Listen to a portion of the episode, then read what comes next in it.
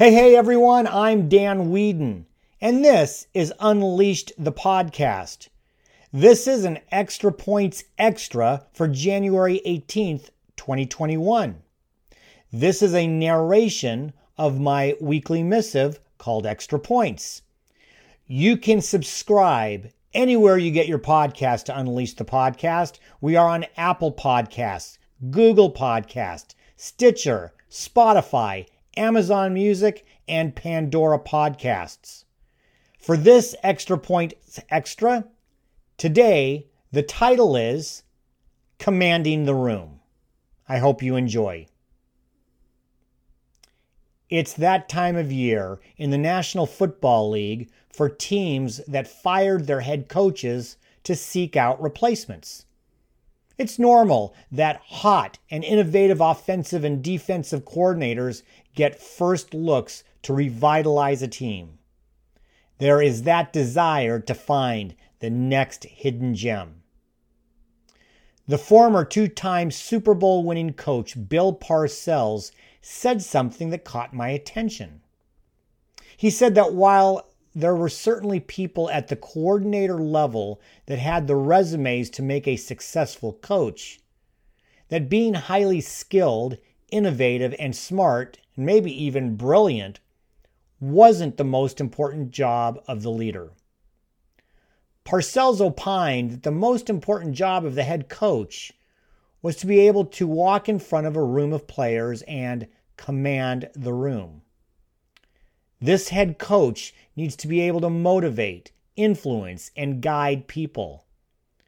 The head coach needs to be able to sit on a stool next to any player, regardless of position or temperament, and be able to communicate on a level that advances understanding, expectations, discipline, and encouragement.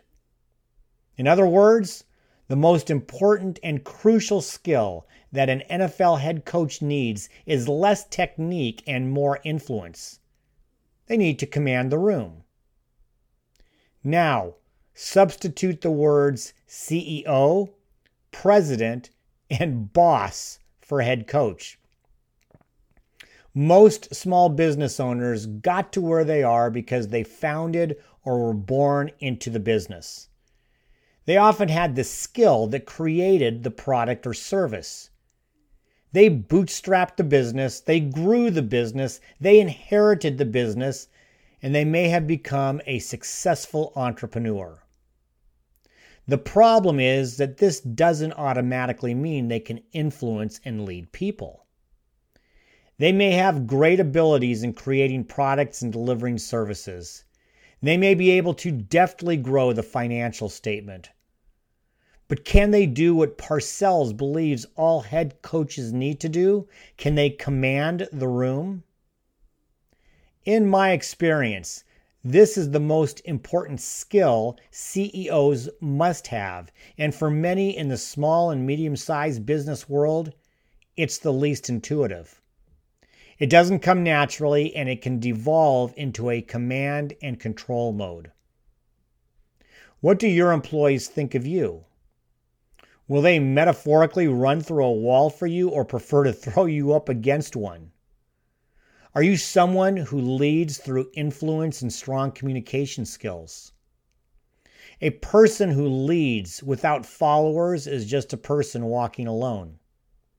A real leader must be able to advance ideas and influence people. The best CEOs know this and constantly get help to grow this most important skill in order to successfully build their business and enhance the lives and potential of their employees. Are you commanding the room? I'm Dan Weedin. This has been an Extra Points Extra for Unleash the Podcast. Thank you for listening. Please remember, subscribe become a patron member. Go to unleashthepodcast.com, find out about patron membership. I appreciate you listening. I hope you've enjoyed it. Be healthy, be well, and be unleashed.